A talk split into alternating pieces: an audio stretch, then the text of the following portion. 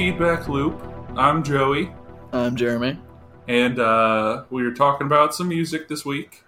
Like- Were we? Yeah, I mean, we're we aren't yet, I guess, but I we mean- will be. We have talked about music in the past week, I'm sure. You know, that's true. I think we probably did earlier, but the specific music that we're talking about this week on our show is an album by Frog called Yeah. Whatever. We probably already had it.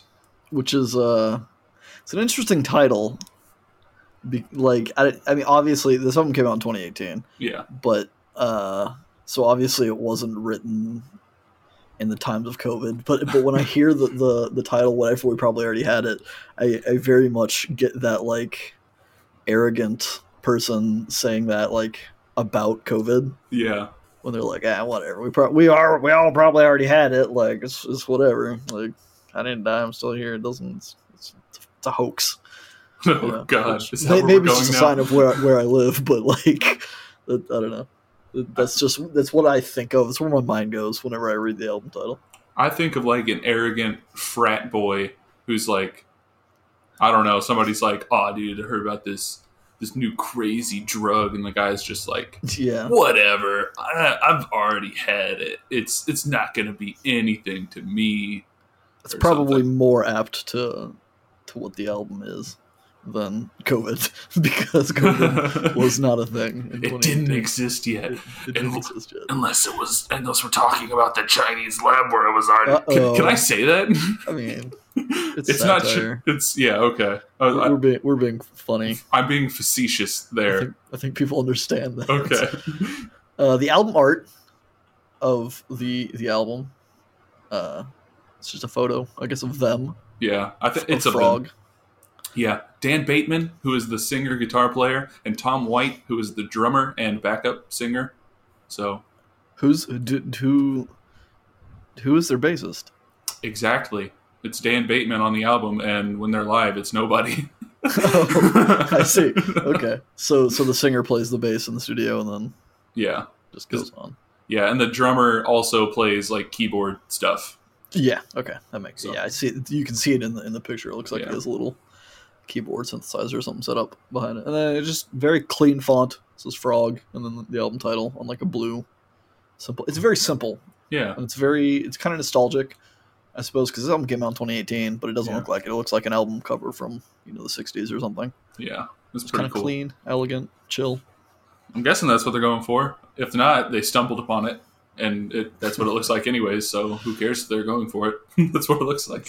Yeah, I mean, and, be, and because of their aesthetic, we, we all know that the frog lives. Frog, frog is alive and well. Yeah, currently, and Currently. also they well, made a.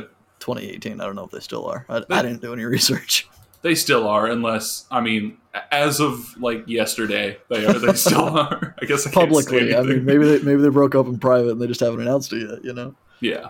As of our knowledge, they're they're still alive. And as of our knowledge, track number one on this album is called "Frog Lives," Holy shit! and uh, this I feel I feel rusty. I just want to call this out. I feel like because last week we didn't do an album.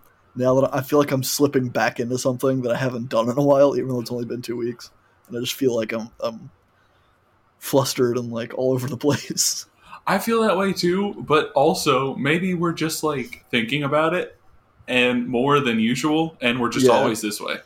So- Maybe, maybe it's true. Maybe we're just more more aware this week. But uh, Frog Lives. It's a track. I don't know if I would call it a song. It's like Yeah. 17 seconds long. and it's just them going frog, frog, They're frog, frog. frog. And I mean, it's just like I guess an intro to kind of get back into it. I think there was a three-year gap between their last album, which was kind of blah. Uh, I think it came out in 2015. To, to clarify, is that the name of the album? Yes, yes. Okay. It's you you weren't insulting the album. No, I It's kind of absolutely- blah. I actually put that album as my top album of stuff that I listened to in Oh, yeah. 2020. So I totally listened to what you're saying when you were saying things on this, this podcast. I respect you as a person. but yeah, God damn it. what were you gonna say? No, I was just gonna make fun of you because you don't listen to the listen to the podcast. that we Yeah, do. well, No, I, mean, it, it's it's I'm- fine. I do. but I don't. I mean, I edit it, but I don't actually listen to it most of the time. But uh, that's neither here, here nor there. But yeah, so they're, they're just chanting frog Yeah, over and over again, and then it goes right into uh, American, track number two. track number two. Did, didn't segue. No, We weren't having a good enough discussion to segue, yeah. as if as if we ever have good segues anyway. So I didn't. uh, I didn't ask it on the first track because it wasn't really a song. But uh, initial thoughts.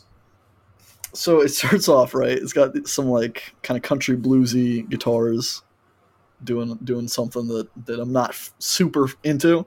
Oh, and the, the vocals come i mean i am but like it's i don't know it, it's more country the aesthetic of it and i think what really puts it apart for me is the vocals I, What I you- feel like i feel like you should have seen this coming if you didn't then you're a fool but the, the vocals come in and i just it's so off-putting to me. God damn it! so off-putting to me. It's it's he has this very so, kind of redneckish like accent especially in the first part of the song. Yeah, and I don't know if he's playing it up to sell the lyrics better or if that's just how he sounds because a lot of the, the the songs he doesn't actually sound like this. So i'm assuming it's the former but it's just i don't know I, it's so obnoxious to me the way he sings in this track and it's it's i don't like it and he he starts off by singing I, i'm going to go ahead and skip lyrics because i'm talking about vocals we can come back to the music here in a second but uh, he starts off by saying, "Yes, by God, I'm American. God is great. He's hilarious. What the fuck y'all staring at? Tall, dark, bald, and arrogant. Like I don't. It, it's just like it's it immediately is just put me in a bad mood. Not I, don't know about bad mood, but it is just like man, I fucking hate this. Just immediately, oh, just Oh, like the worst thing with with just some like redneck guy screaming about being American and God being great and, and stuff like that. Because I get enough of that in real life. yeah. That is know, that is I- a thing that happens where we live. I don't need that. So so it, I was immediately kind of put off by it. But then the chorus comes in, and then the music has kind of a different vibe to it. And over the course of the past week, I've kind of grown fond of that sound of this the their album, their music or whatever. And then by the time I get through the album, and then the next time I start up the album, I'm just immediately off put again. Every time I listen to this album, it starts off that way, and I just it, it's kind of this negative feel about his voice that I, I just I hate it. I can't stand it, kind of a thing. And then it kind of eases me back in. It never really loses its twang or, or the kind of country bluesy feeling of the music. But in this track, it, it kind of ends up building this pretty thick wall of sound yeah, that hits a vibe similar to what I described last week with the Deafheaven album, I think, where it's just like it, it just zones me out a bit when because there's just there's so much noise and, and and it's not a bad thing, but it just like I don't know, it kind of hits me. So I think this track gets a pass. It every time I hear it, I immediately hate it, and then I'm like, okay, it's not that bad every time, and I don't know, I, I don't know, I don't know how to get over that, but yeah. I don't like it. So, I, I kind, I don't want to say I saw it coming, but I knew it, this was a possibility. I had accounted for this in my in my calculations Mhm. of how I thought this was going to go. Uh, but so he he is playing up his like southern accent, which I don't know how he has such a like twang in his voice. because they're from Milwaukee, right? They're from New York. New- What? Yeah, What? Why did I think they were from? I'm I'm googling this while, Google while you're explaining your they're, shit. they're very much like I mean maybe like originally, but like they are like oh, I so I figured out what the issue is. I'm What? incredibly impatient, and when I search Frog Band, the top result is the Wikipedia page for the band called The Frogs, mm, and they were uh, an American rock music band founded in 1980 in Milwaukee. So, well there you go. But yeah, if they're from New York, what the fuck? Yep. how, like I don't understand how his voice sounds like that, but it does. That's fascinating to me. And uh, so yeah, he's playing it up because I mean the song's called American. Like Yeah, yeah. it's obviously like he's playing up the American stereotype of like ju- just like taking a dig at an American, but I think he's doing it to like put out this play of a lot of his other songs are very like kind of personal and emotional and introspective and I think being from New York I always took it as like he's building up this like how people tend to see like American people, I guess, like Sure. as the arrogant and like egotistical. Which I mean, it, yeah, like it gets that that is definitely a look that a lot of people have. But then, the, like he also portrays like the I don't know in the second kind of verse area where he's talking about like supermarket supermarkets lonely Clorox aisles counter girl on the phone she never smiles the Mhm. fridge is budging, buzzing like a child the way he's singing that like kind of gives me this like background behind the scenes view of like okay you're putting on this face but like in the back you're like lonely and empty and kind of just like walking around by yourself in a supermarket late at night or you're it's not there's it shows that like the big front is is exactly that it's a big front and behind Mhm. it it's like there's not really too much back there i guess Interesting. So so that's your lyrical interpretation of the song, right? hmm So I don't I kind of don't know if I want to if I want to give away what I the conclusion that I have come to about this album. do it Um I guess I'll just we'll just we'll just take it song by song as we always do. But there just know that what I say I don't, I don't know. We'll, we'll just we'll, we'll I'll, I'm gonna wing it. We're gonna Go we're it. just gonna go through this normal thing. But so I also picked up it, that it was kind of he wasn't singing from his perspective is what I got.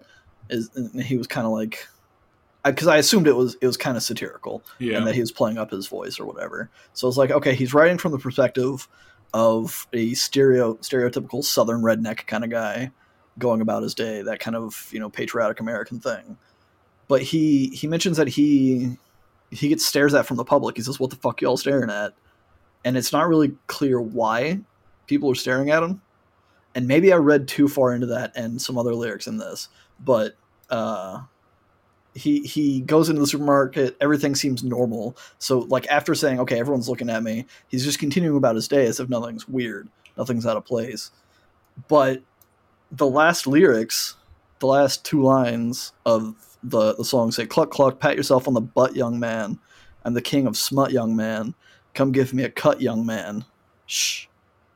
And maybe I read too far into this, but I feel like he's a closeted gay redneck and maybe maybe this is this was me going out on a limb for sure. Maybe he has like a gimp in his cellar or or something because he mentions the Clorox aisle, so he's kind of a bit of a clean freak. Maybe to subconsciously disguise his like dirty secret that he that he's having sex with other guys or whatever. But everyone in the town can tell that something's not right, which is why they're kind of looking at him in, in a weird way. And I, I I'm probably reading too far into that but the rest of this album i think doesn't make me too far off i do change some bits of that throughout my notes but i, I think there's this perception that he's he's hiding a dirty little secret kind of a thing I like where your head's at, man. I didn't pick up on all of that. And I mean, that blew my fucking mind. Whether it's like right or not, I, I can definitely see it. Now that you've said it, it's clear as day. sure when But- someone explains it to you But it uh all makes sense even if you wouldn't have come to that conclusion but man. I So don't that- know. that's just the introduction to this album that I got. And actually, I, I, that's not fair because like the way I do my notes, kind of behind the scenes peek, I guess.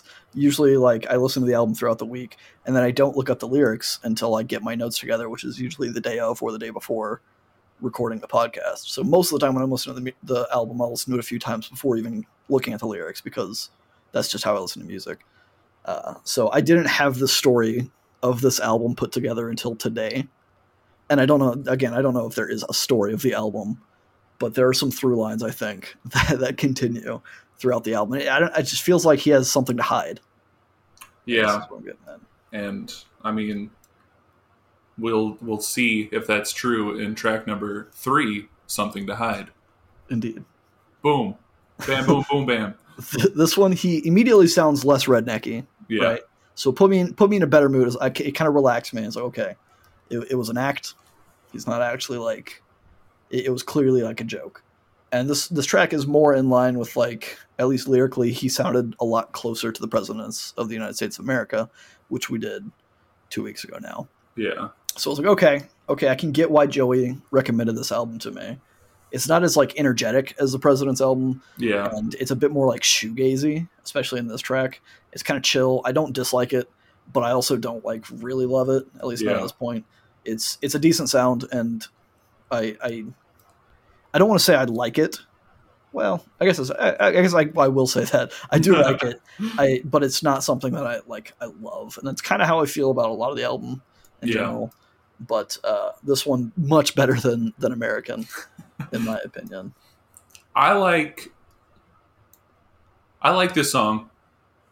I I don't know if I like American more. I like singing American more. Sure, because you're a, you're big, tall, dark, and bald Damn. and arrogant, or whatever. The, the damn straight. This definitely that definitely seems like something that I could see you singing back at like the pizza place or something. Yeah. Just while you're like mopping. Hell yeah, dude. Just mopping all day, man. Living the American dream. Fucking paid minimum wage to slop up shit. Yeah, wow. Uh, but yeah, you know, it's I, I do like the song though. Like I really like the sound. He I feel like with his guitar, which I like the guitar a lot. Like I mean I like Mhm. his voice. I like everything about it. Obviously, I fucking love this band. But I really like the guitar. I like how it's he uses a lot of like chords to make it really like bright and like you said it fills up a lot of space Yeah. without i mean they do have bass on the album but even when you listen to them live it's still like it still feels like there's a lot going on even with just a guitar player and a drummer Right. I just like that version of their sound i guess or that that aspect of their sound but uh yeah it's it's like it's definitely slower it's not as in your face and there's even one part in the middle where it kind of like backs out and it's just kind of him playing a little like Yeah. bass or guitar and he's just it, he's pretty much just talking to somebody and Right. he's kind of singing in like a lower key but it's it's really just talking to somebody at that point and then it comes back but Yeah, that's an aesthetic that I think they use a couple times throughout this album, where and, and I like it. Like it, gives a nice progression to the song, I guess, where it, it like establishes, I guess, the sound of the song, and then it'll have like a mid section where it kind of breaks that down and takes a step back and kind of like lets it all like reflect and sink in and, and marinate a bit, and then it'll go back to it. Uh, something I picked up on a few of the songs. Lyrically, Uh, this one I didn't I didn't immediately have a through line to the album. So this one initially, I it, it seemed like it was about a girl breaking up with her boyfriend or fiance, potentially like about to get married, like at a, at the altar kind of a deal. yeah she she breaks up with a guy, finds some random stranger that gives her a ride on the way back, hooks up with that guy in like a motel or something. And then after that's over, she's like, ah, "What am I doing?" Like she texts her ex, and she's going back to to meet him wherever she left him. Is the Yeah. initial vibe that I got. Yeah, that's pretty much what I got. Just like, I mean, it just kind of walks through a scene of like, yeah, she's walking home from somewhere where, like, it starts off, card was declined. She walked home crying. Do you need a ride? His car was dry. Like, so Right. it just paints this scene of just her having, I guess, a terrible night. I don't know if it's because she was fighting with whoever she was with, like her boyfriend or fiance, whoever, or if it's just like her card was declined, so she couldn't get a taxi or something. So that's Mhm. just upsetting in general. But like, she just gets in and then ends up with this dude, like having an affair, and then just takes a shower and bolts it to get home and talking about the guy like I don't know. It's like I don't know if it's supposed to be talking about the guy like her fiance or boyfriend or whoever and like he figures it out or something Mm. because I mean it's talking but I but I also feel like it's from the perspective of the guy who picks her up and he's like Right. hey, like, but me though, like, we had a cool time. Why are you just going home or whatever? Like, they're both the other guy, and they Right. both, it could be seen as like, there's something to hide with that guy over there, like the other guy. And I don't know. I, I don't know which, I feel like it's probably more towards the guy that picked her up, but there's also a part of me that's like thinking it's the dude finds out or something. Yeah, I don't know that that because I initially also was thinking that it was from the perspective of the guy that picks her up, but I think he might be onto something with it being the other guy finding out about it, and and I think that'll maybe tie in better to what I have later. Yeah. Um, but we we will get to that. And Yeah. uh, I have no way to say I was waiting. I should have done something, but I was just waiting for you to crash and burn because I, th- I thought it Well, here it is, Joey. I hope you're proud. God I'm- once loved a woman. track four. Is track number four. Boom. So this song is like, I don't know if you talked about like country kind of twang. This doesn't really necessarily have the country twang, but he gets like some cool little finger style Mhm. guitar playing going on in there that's really like I mean it's called God Once Loved a Woman and it kind of sounds very like not heavenly, I guess, but it's very like very bright and airy and whatever Yeah. with like like there's a lot in this song that makes you feel like you're floating whenever it's Right. going on. And he has very, very like a tender voice in this track. He's kind of singing kind of softly, and and the music itself is soft, and it it almost has this somber sound to it. Yeah. And then the middle section of this one kind of starts to build a little bit with some kind of weird vocals, followed by like the drums come in and the bass comes in. And then it, I don't know, just analyzing the music, it felt like at that point the story started taking a turn in the music and it got a little bit more dark. And then it kind of pauses for a minute to describe the scene, to just kind of like let it all sink in or whatever. And then the for the end of the song, it kind of felt a bit pained, like if, if like heartbreak had happened or whatever. That's what I was picking up just from the music, and I think that kind of goes along with the lyrics as well. I agree. Like it's like the music's telling a story that's like hope or just I guess wanting or something. Like th- the guy God is following this woman, and it's like this hopeful kind of bright, airy, floaty sound kind of going along, and then it's like they meet, and the scene is just like like it goes along with the lyrics where it's just like twisting and getting darker and it's like not hmm. at all what was expected and it's just like it melts a little bit which i mean all these words i'm using to describe are lyric like words that are in it but it's just like it just feels really really weird. Like i get this very vivid image of like he's meeting her and then like she's just like super confused and kind of like scared or something and that makes him feel like oh shit what's happening like what what's going on like this isn't at all what i expected and kind of just everything separates Interesting. Do you do you want to hear my my crazy off the wall take of the lyrics of the song? dude a fucking course i do So it, it initially like it gave me kind of a, a creepy vibe because he starts off with saying God once loved a woman, her features soft in German, and one day after sermon, God followed her home across the George Washington.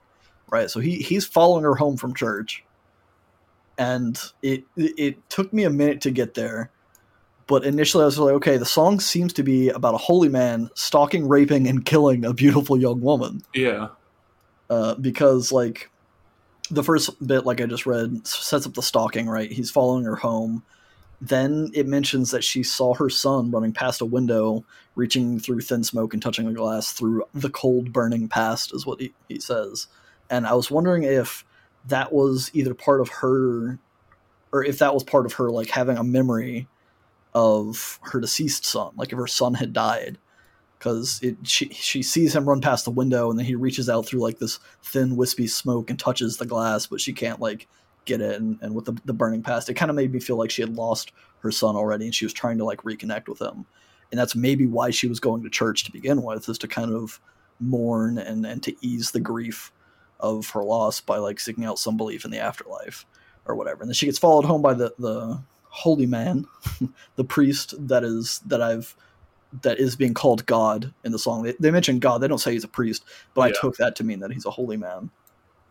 And then there's like some some weird imagery, like it, it says he felt her in him growing, him being God in this case. He wanted her to know him. So when it started snowing, meaning climaxing, like a dude just came, yeah is what it got to me because he was growing. Gr- he was she was feeling him grow in her kind of thing, which it, it gave me kind of a rapey vibe because he was already following her home. So the dude rapes her, right?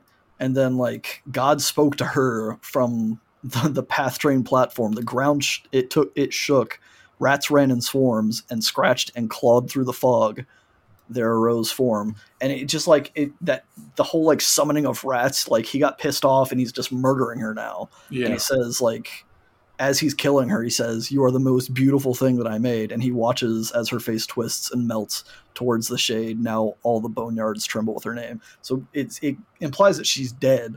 And i feel like there's just that kind of weird like creep to it that makes it more of like a rape and murder kind of a thing. And it goes on to say like something's there. You don't care. It's unfair. It's a drain still clogged up with her hair.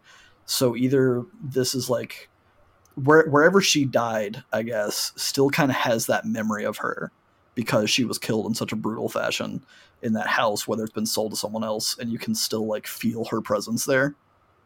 And it says don't you get the concept you ain't slept. It's a dorm where her things were once kept. So like it's like someone else has moved into the house and is hearing the story of what had happened to this woman in this house which may, doesn't seem like it's connected but i'll get there in, in due time. See, I think you could be right based on another song that comes later.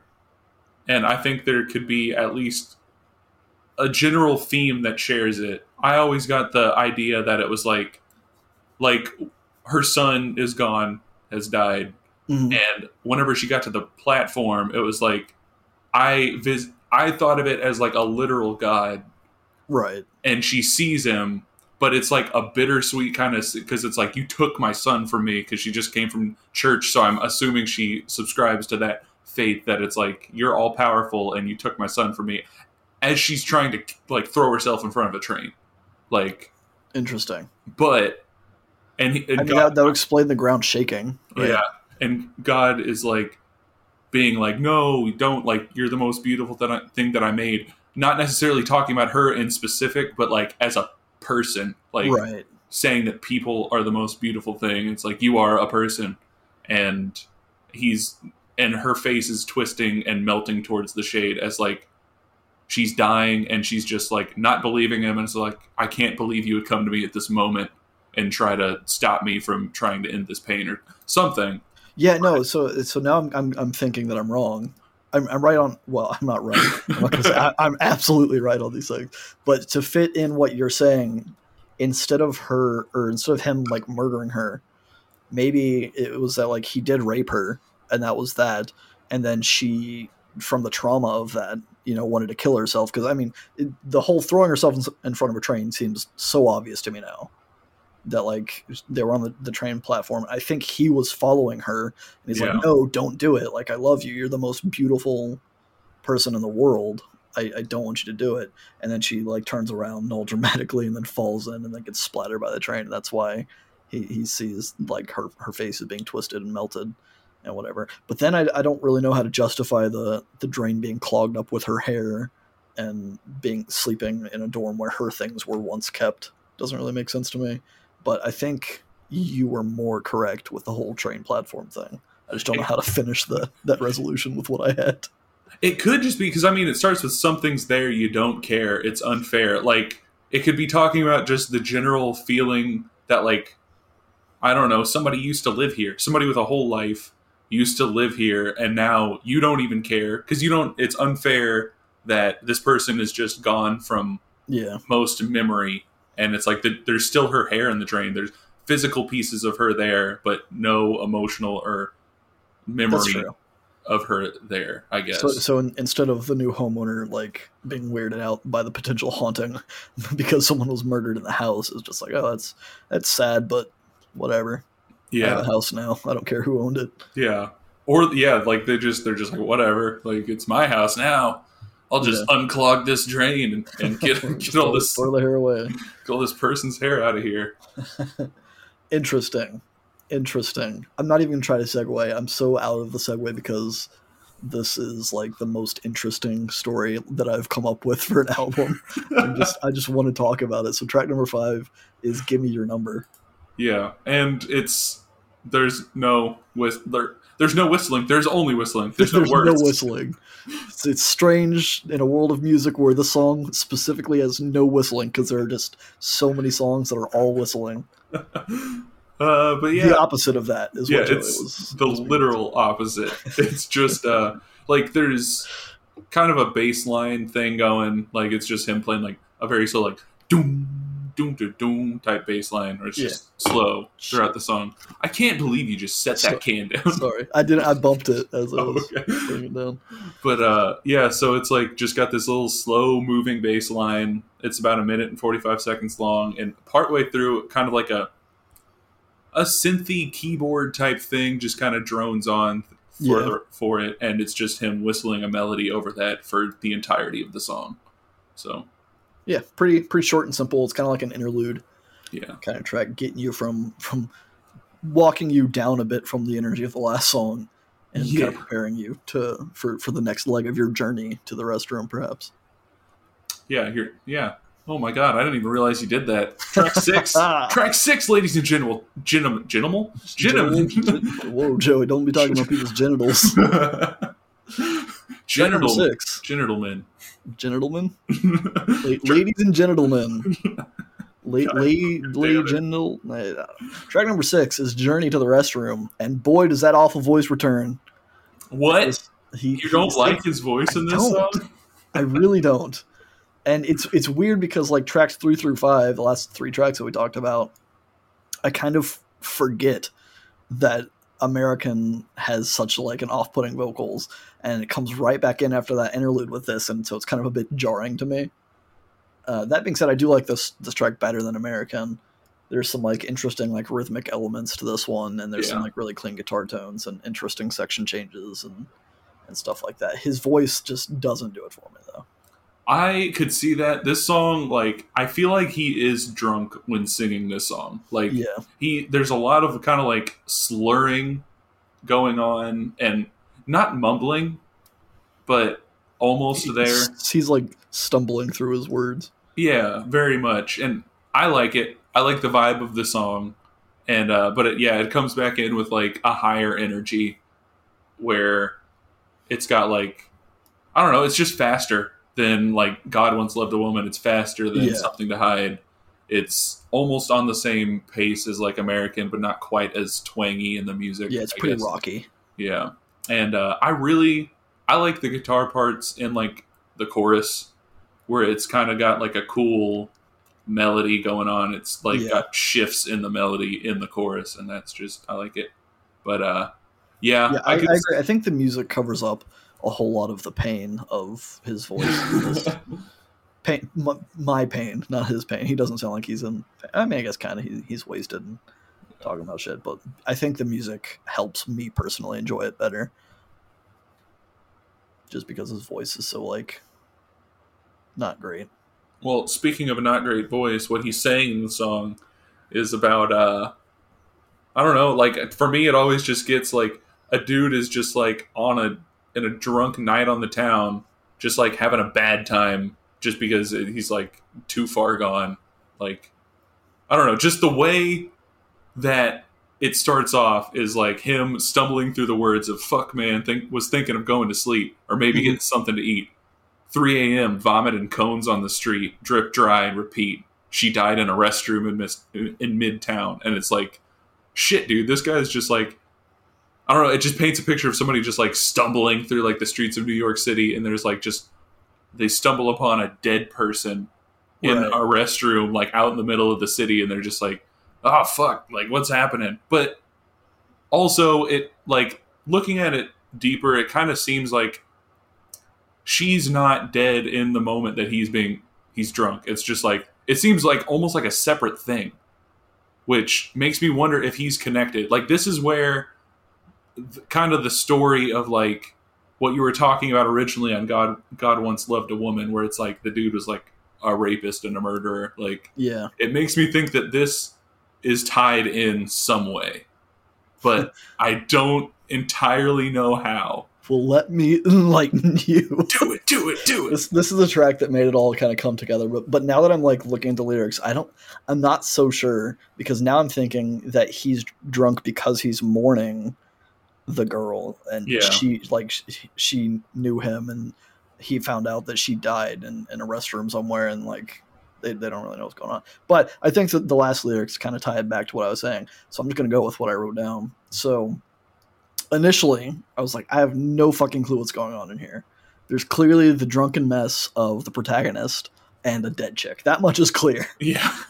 Uh, I'm thinking in I was thinking in similar tone to the girl hooking up with a stranger in track three, uh, which is something to hide, and then the murder rape in track four with God Once Loved a Woman. Perhaps they're all loosely connected, and it's it's all revolving around the same guy, and he's just some fucking psychopath. He gets drunk, he picks up chicks, he fucks them, and then he murders them, kind of a thing. The girl in track three got off easy because he just wasn't feeling it that day. When when he gave her a ride, he was thinking about it. They had a quickie, they fucked, and then she was just he, she got away because whatever reason he didn't feel like murdering her or something. But it's not clear in this track if the girl killed herself. But I kind of get the vibe that he killed her and then left her there Yeah. and because he he seems to act like he doesn't know what happened saying like i heard they had to break down the the door to the room or whatever and like it, i don't know so so i'm thinking that it's just like one guy who's like a serial killer rapist kind of guy who's just like love loves getting off on shit like that. And he's just trying a bunch of different things. Maybe that's where it started was in track three something to hide. Like track two american where he was kind of I, I implied that he was maybe experimenting with other men kind of thing. And he's, he's trying to like shelter or closet himself and like pretend like it's all normal or whatever but it really has these weird abnormal sexual fantasies or whatever which it's it's not if you like dudes that's not abnormal i'm not trying Yeah. to say that but things that that people in the town would kind of like not agree with yeah. especially when he's singing in, in such like a southern rednecky kind of thing that would not go over well but so so that was kind of him dipping his toes into something that he would see as like a deviance in sexual norms or whatever and then something to hide he picks up some random chick on the side fucks her and then goes about it. He's like maybe i'm gonna take this a step farther. And then track four he follows someone home rapes them against their will and then she kills herself. Track number five is the whistling track so maybe he's just trying to like get, get over it himself or act like everything's normal and just like man this was kind of fun. All, all of the feelings. And then track six i don't know if how necessarily if it's related in the way that i already expressed but it, it seems like he's like a drunken mess because maybe it's all starting to come back to him or whatever. But it, it the last line in the song says you lead you don't follow you come you don't swallow you bleed in this hovel you call me tomorrow. So I, I was feeling like maybe he raped this chick or maybe th- it was consensual or whatever and he took it too far and ended up killing her but thinking that she was okay or, or he didn't know that he killed her at the time where he was just being like super rough and, and like she was bleeding all over the place or, or bleeding a little bit and then left her kind of in a panic said yeah you'll call me tomorrow and then she bled out and died or whatever wherever she was and then someone found her later but because they had to break the door down like I, i'm not sure if she killed herself because that would kind of imply that it was locked from the inside yeah. and that he couldn't have gotten out. So I'm not 100% sure what's going on. Maybe it was another suicide because God Once Loved a Woman also kind of had that suicide feel to it. So I'm not 100% on the details, but I do think that there's some connection, and that connection is the protagonist of this album who is just like trying new ways to to get his kicks. Yeah. I I don't know how it all works together. I feel like I'm too close to this album without cuz before this that wasn't like I didn't really pay uh, too much attention to what kind of the words could have meant, I guess. Right. It was more just like a wash. But now I feel like I need to do like some sort of deep dive rabbit hole thing trying to figure this out because it is it's all painting a picture of like I don't know. I don't know, man. it's it's a lot of specific inc- incidents played back to back and I, I feel like that's that's kind of a, there's like a through line there to be clear I, I don't dislike this album because that I, I actually think I enjoy this album a lot more than I would have because there's this kind of weird dark uh, edgy kind of story to it that is kind of betrayed by the sound of the album Yeah. where there's still some darker sounds in the album, but like for the most part, it's very bright sounding, and, and there's like a kind of shoegazy kind of feel to it. But uh, yeah, I, I I think it's super interesting, and it leads me to like track number seven, Bones, a whole lot. Fuck yeah, you like Bones? It's my favorite song on the album. Hell yeah. It's, I think it's my favorite song as well. Well, you better know, boy. Well, No, then, no uh, bones about it. then I'll say yes, I guess. yeah, I really like the sound of the track. The guitars are really chill again, kind of similar to the laid back structure of like God Once Loved a Woman, but it's a bit more developed or Yeah. a bit a bit more like I don't know. It's not really upbeat. I don't really know how to describe it, but it sounds better to me. And then the backing synths are there, but they're kind of understated just for like some texture kind of deals. The vocals are a little bit buried under everything else, which I, I don't think I have a problem with his vocal on this track. I think it works very well. Just the mixing of the song. It's just I don't know. It, it feels nice to listen to the song. man like yeah i just so it's got like the finger style kind of guitar it's not like fast or anything it's not like he's Right.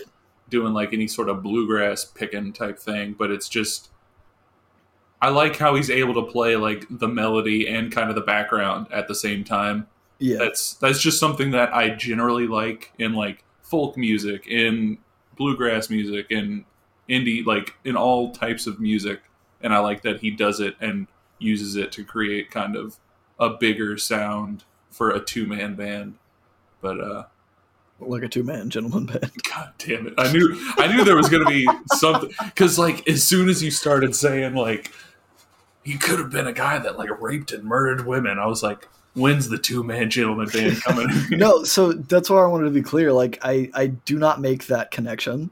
yeah two man gentleman band rubbed me the wrong way because it seemed like the singer was being very misogynistic as, Yeah. like, as a person. Whereas with this album, it's more of like telling a story. I don't I don't think the the singer or the songwriter himself is the the protagonist in the story. I think he's just telling the story of this really fucked up individual yeah that was doing some very fucked up things. well maybe it's just easier for me to separate because of that. But yeah, I don't hate this nearly as much as I disliked the uh, the Two Men Gentleman Band album lyric. well cool you know that's pretty cool Speaking of lyrics, though, yeah the this is a very like out of place song. I think in what I've gathered in in my through line or whatever. It's very like a nostalgic and wholesome song. yeah which is maybe intentional contrast kind of a thing to like I don't know, make make a cool dynamic. I'm not really sure what he's referring to by bones specifically.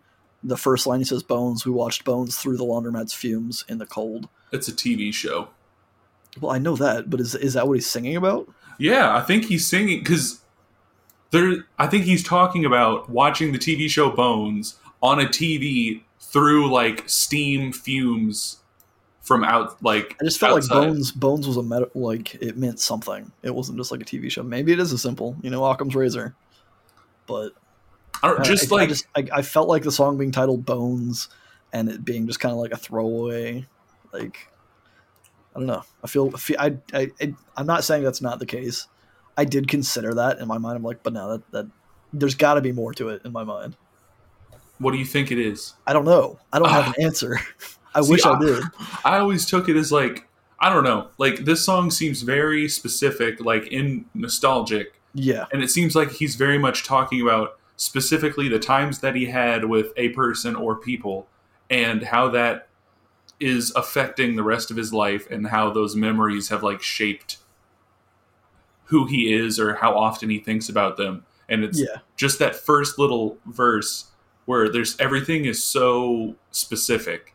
He's talking about bones. We watched bones through the laundromat's fumes in the cold. There's a VA hospital that you and I'd walk by on our way to diners and beggars and Popeyes and talk just like. And now, did you know that you're the guardian of a part of my life that I had forgotten? Like he's Right. Specifically about like a specific memory of like them being alone late at night and just like watching a TV show through a through a laundromat window, walking somewhere to get some food, and just talking about like people begging for money on the side of the street or whatever. And it's like now you are the guardian of that memory, that part of my life. yeah. I, I very much got that same vibe.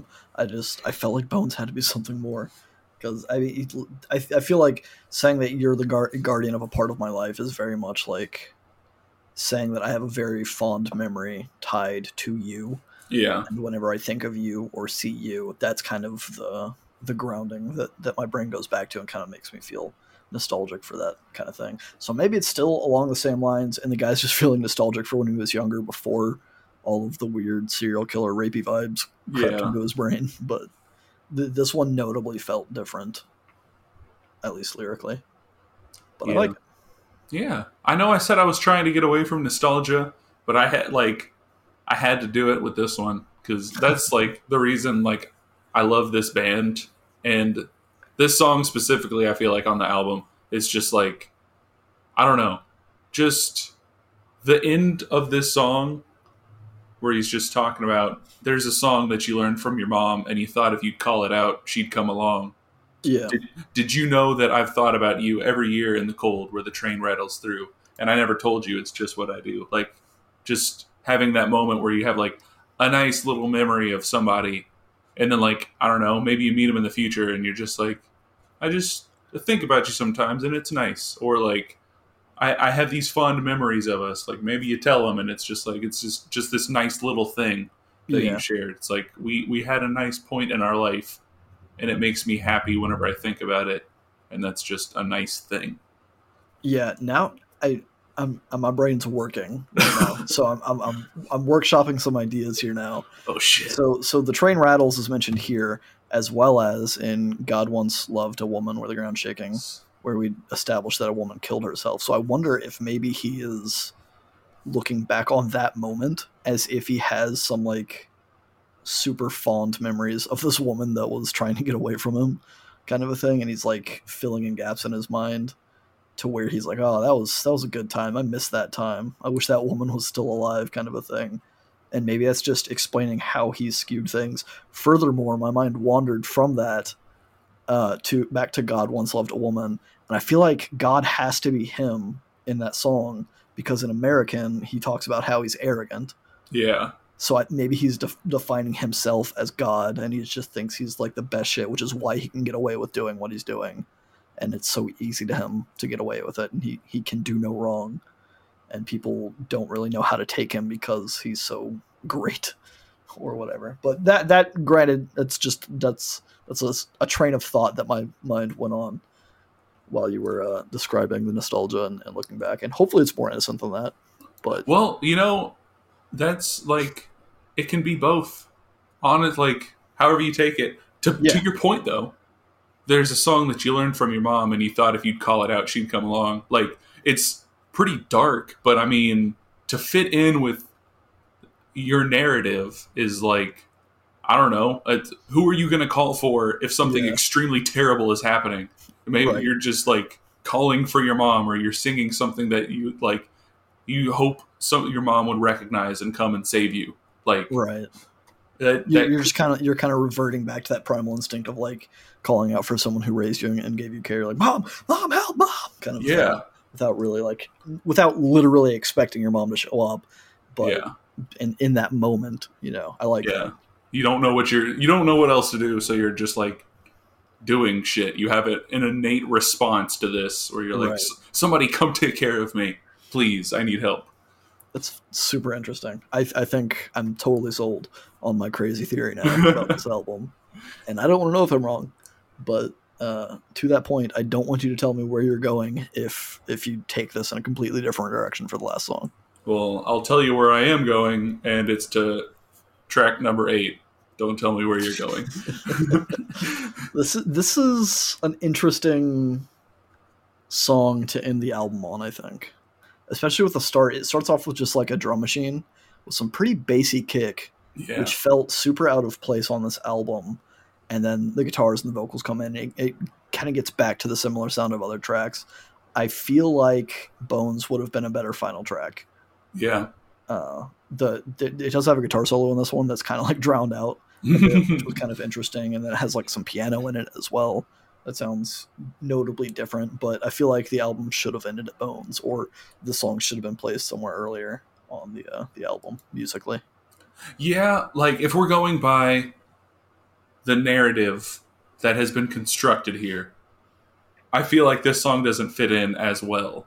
Or it's like a, a, prequel or something. It's like before it's talking about like before the dude turned into the fucking Joker or something. Yeah, And like uh yeah, I don't know. It seems like I like the sound of this song, but I like it because of the way it makes me feel at the end of the album. But if you're looking for a complete album experience, I guess as a whole, like this song leaves me feeling like empty and wondering like where is where is everything going or what like what, what am I don't want to tell you where it's going. yeah. It's like like i just like i crave that feeling of emptiness out of the end of like albums or Yeah. i guess more frog albums specifically. And i feel like they do a pretty good job of that. But if you're looking for like a complete package it it's not going to leave you with that. It's going to leave you being like oh, okay like everything just dropped out. There's silence and now i don't feel okay type thing Right. Yeah, it, Uh, it doesn't. It doesn't have a nice bow to tie up. the yeah album at the end. but uh I, I like the slow feel of it like the guitar solo is kind of just like really reiki and kind of out of Yeah. tune like it's just like ding ding ding ding ding like it's almost not a solo i mean it is but it's like it's kind of just somebody like whacking on a little guitar type thing Yeah, I And- almost didn't write guitar solo. I was like, is this actually a guitar solo that I'm hearing right now? i think it would have to be i mean like if you're trying to if you're trying to give it a name i think it would have to be a guitar Right. solo uh but yeah then there's like the kind of old sounding detuned piano type Mhm. doodad but uh lyrically like yeah it doesn't kind of fit in with like the story in a progressive sense it i always took it as being like about the band themselves and maybe his experience with like a woman in the past or Yeah. something. But if we're putting it into the the narrative of this psychopathic rapist murderer guy Yeah, it could be like a, a, a before story. It could be like episodes one through three where you're watching darth vader become become the evil guy i guess if we're going with star wars I you were references gonna that I say don't we watched Darth Vader become Anakin. like, I should have I should have. I totally should have. I know that would have pissed you right That's off. that's the issue, Joe. You watch all of the movies in reverse order, don't you? yep. I mean, I guess everybody kind of did because they started with four somehow. That's, I not mean, what like, that's not what reverse means, though. yeah, but but Also, fun fact: four wasn't four at the time. It was just the only Star Wars movie. It was not intended to be the fourth movie. are you telling me George Lucas and all of his great foresight didn't start back in like the late seventies with like, okay, you guys, I'm gonna write I have to write six movies.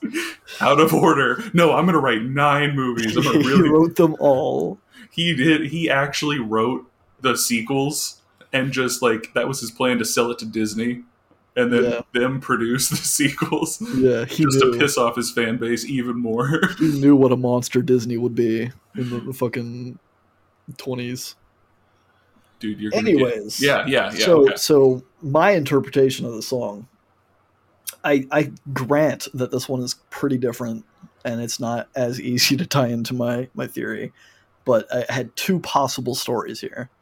One of which, which seems less likely to me, is that the writer has fallen in love with a prostitute. Like he, he's in a band or whatever, and he he's he's an opening for other bands or whatever. So he's not like super big, but he's big enough to have like I guess a, be on the ticket. But uh, so after that he plays, he, he mentions a she, a girl that came in late and brought her man. So I'm thinking maybe she's a prostitute and her pimp doesn't approve of what's been going on. Maybe because he hasn't been paying off or pay, paying up whatever he's been using her for, you know. Um, and because it, it kind of implies that he's different and that he doesn't necessarily agree with what's going on or, or whatever. At least that's the vibe that I got. Um, the second more reasonable theory that I had is that the writer, being a musician in in the band, has kind of developed a drug habit, and that's coming from he he says drop the needle, turn over, repeat, which obviously could just be a vinyl reference, but then he says sell them on the corner of 14th Street, which is also where I was kind of getting the prostitution or the drugs kind of a deal coming in. But uh, so he has this drug habit. One of his friends is the woman that either sells to him or buys from him, and she brings her boyfriend backstage, her new boyfriend, and the dude's not happy about it because he's some Jesus loving dude that is just not about her her using drugs or whatever. Uh, so the dude throws a fit, and now the the writer doesn't get to get high with her anymore. Maybe he thought that they had something special, and they would just get high all the time and have fun and, and be with each other. And he thought that was kind of romantic or whatever. But now she has her own boyfriend, and the dude's like, "Nah, this isn't happening anymore." Uh, and he's just kind of talking about how how that's not the case, and he misses her. I like where your head's at. I'm gonna tell you that right now. Thanks. uh, yeah, I don't is- know. I don't necessarily know if it's the same protagonist that I've described to be a serial killer rapist throughout the rest of the album, or if it's the if it's related in any way. I feel like this album could go so many ways because I feel like there's definitely a, a tinge of truth to the fucking crazy psychopath narrative, and I feel like this also like because I've always just took it as at like a surface level, like Yeah. especially with like this song where it's like maybe this dude's just like a bum musician type of guy trying to make it and it's like there's just like a girl that he likes who just came in with her new guy or something. Then like maybe they have a history. And drop the needle turn over repeat like i took it as originally as a vinyl reference and he's just like selling them on the street kind of like people would sell like cassette tapes or like cds or a mixtape whatever and like people are telling like uh I don't know, this shit is a con, you're a coward, you're a clown, you're never gonna get the fuck out of this town is like people being like, Your music sucks, fuck you. Nobody's gonna ever buy your music or you're not gonna get signed or whatever. Yeah, And just like I guess the girl got out of it like out of the town and he's talking about like, I miss you, but don't tell me where you're going because I know I'm just gonna make a fucking fool of myself if I know and try to go get you because there's s- stuff that I want to say to you type thing. yeah. I'm I'm having doubts on everything that I said up to this point for this this song anyway, not the rest of the album. But I'm thinking it's more along the lines of what you were saying, with him just trying to make it by selling records. No one no one has faith that his band's going to go anywhere, and I I don't know why I initially had the the impression that she brought her boyfriend backstage because because he says played first out of three bands, so I was imagining like after he got off the show he was backstage somewhere. But I guess if it was a much smaller venue or something, maybe she just came to see the show, and she brought him in and he saw it, and he, it it crushed him, kind of like what you were saying, knowing that that she is with another guy, and uh, I think the issue that he's seeing with it, at least from his perspective, obviously he misses her, but he sa- he says, "I met a boy. He's nice. Found his Lord and Savior in Jesus Christ." But then he goes on to say, "Yes, Lord, don't be afraid. God is with us every day, pumping Alice in chains in the driveway." So maybe he's just like, maybe he's thinking that like, man, that guy has nothing on me. Yeah, he he worships Jesus, whatever. I do that every day with Alice in chains sitting in the driveway, kind of. a thing Yeah. just kind of further contrasting him from the man that has taken his girl, kind of a thing, because he's bitter about it and he's trying to make it and nobody believes in him. And now the one face that he was hoping would like bring him joy every time she showed up at his concerts is now kind of a bad omen deal, and he just misses it. Man, it could be an origin story then. It could be. Like Maybe that's this- what, what turned him into the weird serial rapist. which uh, probably not probably not the best route to take. I mean, Probably not. You can always just like work harder at your music, try to find un, uh, just anybody else. Like they, they say it a lot. There's plenty of fish in the sea. Just because I I'm know not it's a hard. fish. I don't want to date a fish. Yeah, but fish taste good. So there's plenty of them in the sea. Just that's that's maybe maybe that's what happened is he took it too literally. He's like, man, I like fish. Fish tastes good. Let me just go kill a bunch of people and eat them because they're fish. because they're fish. I don't fucking. Shit.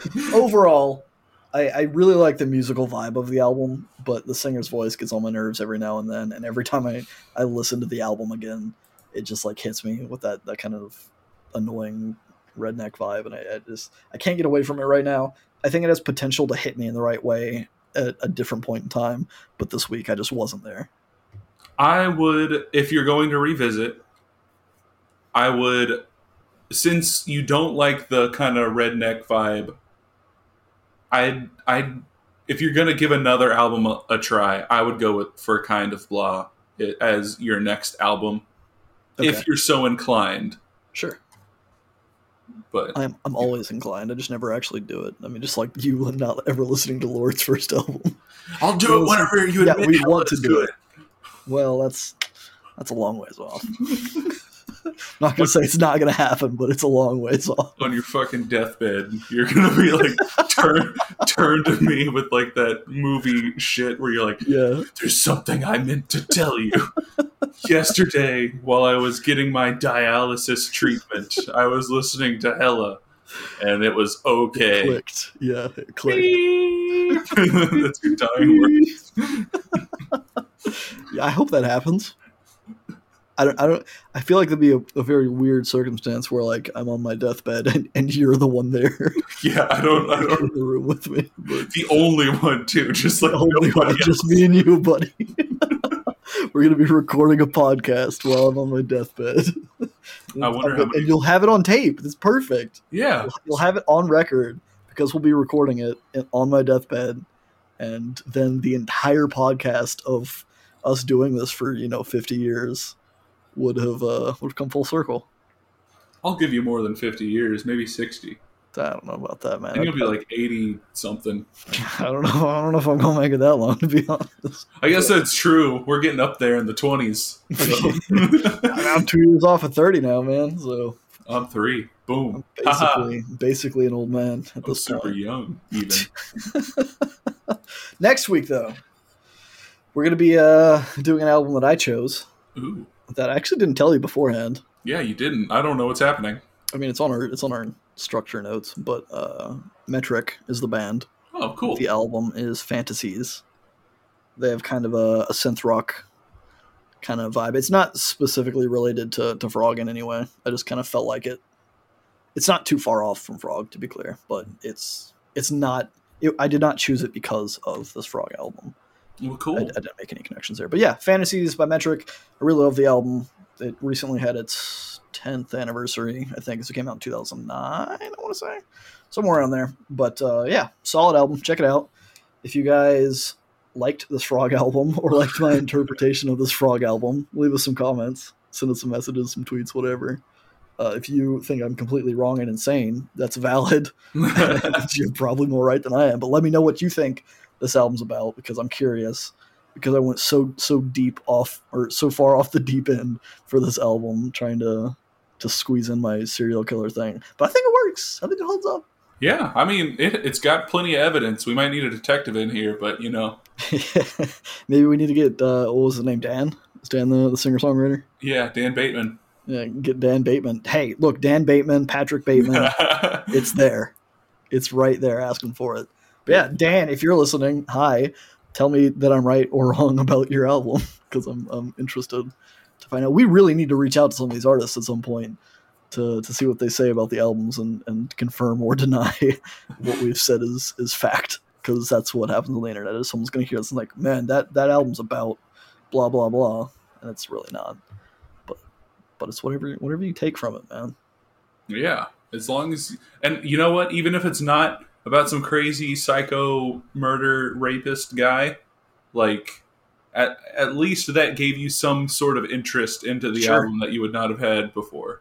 for sure and it, was fun as hell to talk about and and draw all of my weird charts on the wall and, and pin up with the, the strings and stuff making connections that maybe aren't there and, and go a little crazy every now because who who doesn't want to go crazy every now and then you know but if you guys want to want to want to be crazy you, you know what I'm going to say. You, yeah. You've been here. You know what's happening. Stay on our feedback loop. Bye.